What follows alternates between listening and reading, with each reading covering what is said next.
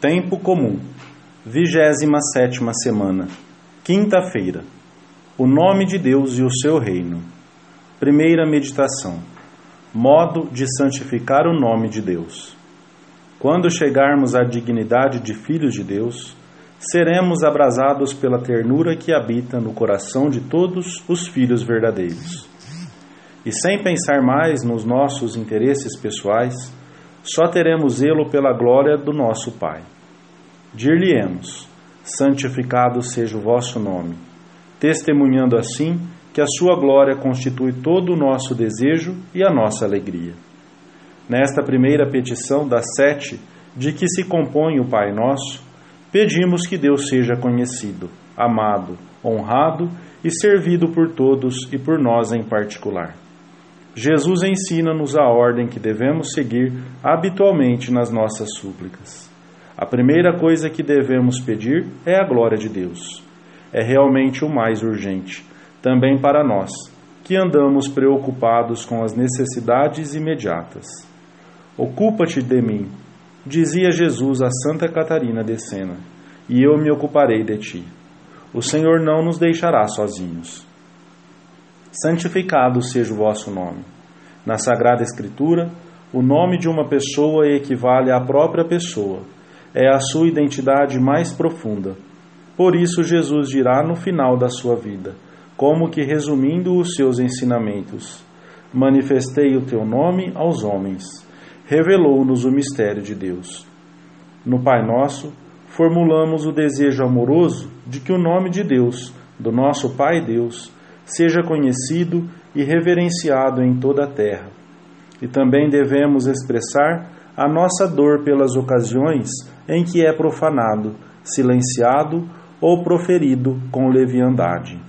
Ao dizermos: Santificado seja o vosso nome, admoestamo-nos a nós mesmos para que desejemos que o nome do Senhor, que sempre é santo em si mesmo, seja também tido como santo por todos os homens quer dizer que nunca seja desprezado por eles. Em determinados ambientes, parece que os homens não querem mencionar o nome de Deus. Em vez do Criador, falam da sábia natureza ou chamam destino à providência divina, etc. Por vezes, são somente modos de dizer, mas há ocasiões em que se silencia o nome de Deus intencionalmente. Nesses casos, devemos vencer possíveis respeitos humanos e também intencionalmente honrar o nosso Pai. Sem afetação, manter-nos-emos fiéis aos modos cristãos de falar, que manifestam externamente a fé da nossa alma. As expressões tradicionais em muitos países, tais como graças a Deus ou se Deus quiser, etc., podem servir de ajuda em algumas ocasiões para termos presente o Senhor nas nossas conversas. Isto não significa que devamos ser como essas pessoas que fazem intervir o nome de Deus em qualquer coisa, de modo inconsiderado e inoportuno. Deus o castigou. O segundo preceito do Decálogo proíbe-nos que tomemos o nome de Deus em vão. Se amamos a Deus, amaremos o seu santo nome e nunca o mencionaremos com falta de respeito ou de reverência, como expressão de impaciência ou de surpresa. Este amor ao nome de Deus estender-se-á também ao de Santa Maria, sua mãe, ao dos seus amigos, os santos, e ao de todas as pessoas e coisas que lhe estão consagradas. Honramos a Deus no nosso coração quando fazemos um ato de reparação, sempre que na nossa presença se falta ao respeito devido ao nome de Deus ou de Jesus Cristo. Ao sabermos que se cometeu um sacrilégio ou ao termos notícia de algum episódio que ofende o bom nome do Pai comum. Não devemos também esquecer-nos de atualizar pessoalmente os atos de reparação e desagravo públicos sempre que nos unimos aos louvores que se rezam na bênção, com o Santíssimo. Nessa ocasião, o sacerdote, em nome de todos reza. Bendito seja Deus, bendito seja o seu santo nome. São jaculatórias que podemos repetir ao longo do dia, especialmente em face de situações em que temos o dever de reparar. A reverência devida ao nome de Deus levar-nos-á também, além disso, a amar de modo especial essas orações que são essencialmente de louvor, como glória ao Pai, ao Filho e ao Espírito Santo, que deveríamos repetir com muita frequência, o glória e os santos da missa, etc. Considerai, diz Santa Teresa, que ganhais um grande tesouro e que fazeis muito mais dizendo uma só palavra do Pai Nosso de quando em quando, do que repetindo-o muitas vezes apressadamente. Permanecei bem junto daquele a quem pedis, e não deixará de ouvir-vos, e crede. O verdadeiro modo de louvar e santificar o seu nome é este. Talvez algumas dessas jaculatórias nos possam ajudar a manter a presença de Deus no dia de hoje. Pai, santificado seja o vosso nome. Segunda meditação. O reino de Deus. Venha a nós o vosso reino pedimos a seguir no Pai Nosso. São João Crisóstomo comenta que o Senhor nos mandou que desejássemos os bens que estão por chegar e que apressássemos o passo na nossa viagem para o céu. Mas, enquanto a viagem não termina, vivendo ainda na terra, quer que nos esforcemos por levar vida do céu. A expressão reino de Deus tem um triplo significado: o reino de Deus em nós que é a graça, o reino de Deus na terra, que é a igreja, e o reino de Deus no céu, que é a eterna bem-aventurança.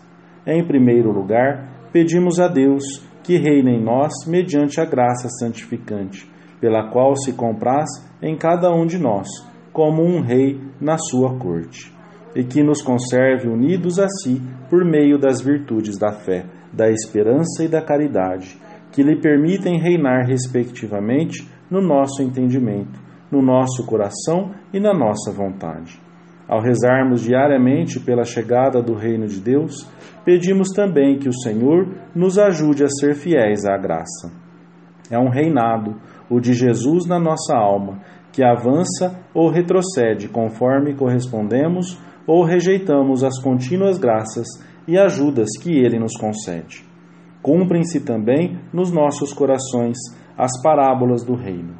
Antes de adquirir a plenitude definitiva na alma de cada um dos fiéis, o reino de Deus é como um grão de trigo que, enterrado, prepara a espiga da colheita, como o fermento que vai transformando o coração até que seja inteiramente de Deus, como o grão de mostarda que começa como uma pequena semente na alma, e se não levantamos obstáculos, irá crescendo sem mais limites que o das nossas resistências e negações. O reino de Deus estabelece-se agora pela graça no coração dos homens. Está dentro de vós, disse Jesus, e percebemos a sua presença na alma através dos afetos e emoções do Espírito Santo. Se soubermos corresponder-lhes dócil e prontamente, o Senhor tomará posse das nossas almas e o seu reino será uma realidade em nós. Antes éramos servos do mundo, antes éramos servos no mundo, agora reinemos sob o domínio de Cristo. Terceira meditação: a propagação do reino dos céus.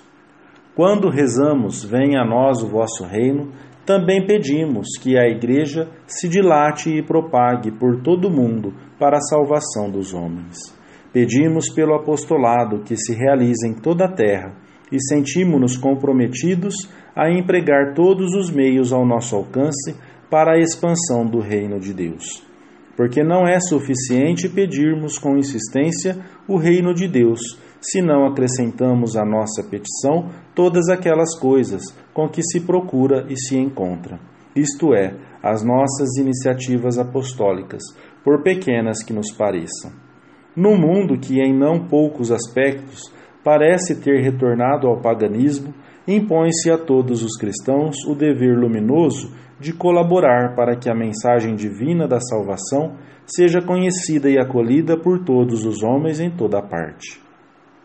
A nossa primeira obrigação é ordinariamente orientar o apostolado para todos aqueles que Deus colocou ao nosso lado, a esposa ou o marido, cada um dos filhos, os amigos, os colegas.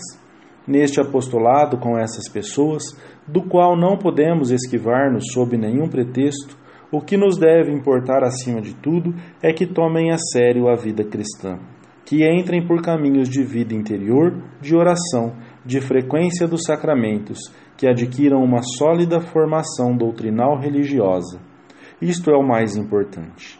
Depois, temos de nos preocupar por orientar todo o universo para Cristo, cada um na medida das suas possibilidades a dignidade da pessoa humana, os direitos da consciência, o respeito devido ao trabalho, a preocupação por uma distribuição mais equitativa dos bens, o sincero desejo de paz entre os povos, etc.